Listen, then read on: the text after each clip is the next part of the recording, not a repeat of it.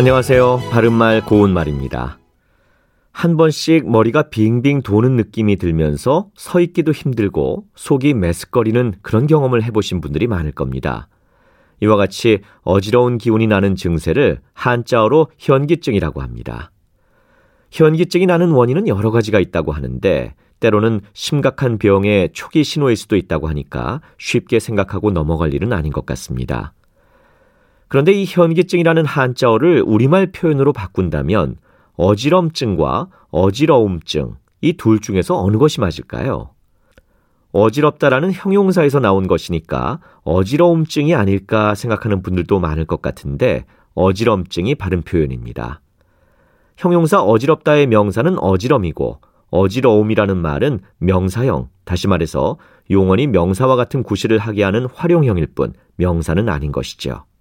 따라서 어지럼을 느끼다, 어지럼증이 나다 또는 현기증이 나다는 모두 가능하지만 어지러움증이 나다와 같은 말은 올바른 표현이 아닙니다. 그렇다면 형용사 간지럽다의 경우 간지러운 느낌을 나타내는 명사는 간지럼과 간지러움 중에서 어느 것이 맞을까요? 네, 이 경우에도 간지러움은 간지럽다의 명사형이고 실제로 명사는 간지럼입니다. 따라서 간지러움을 타는 것이 아니라 간지럼을 타는 것이고 간지러움을 태우는 것이 아니라 간지럼을 태우는 것입니다.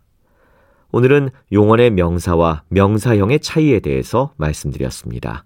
바른말 고운말 아나운서 이규봉이었습니다.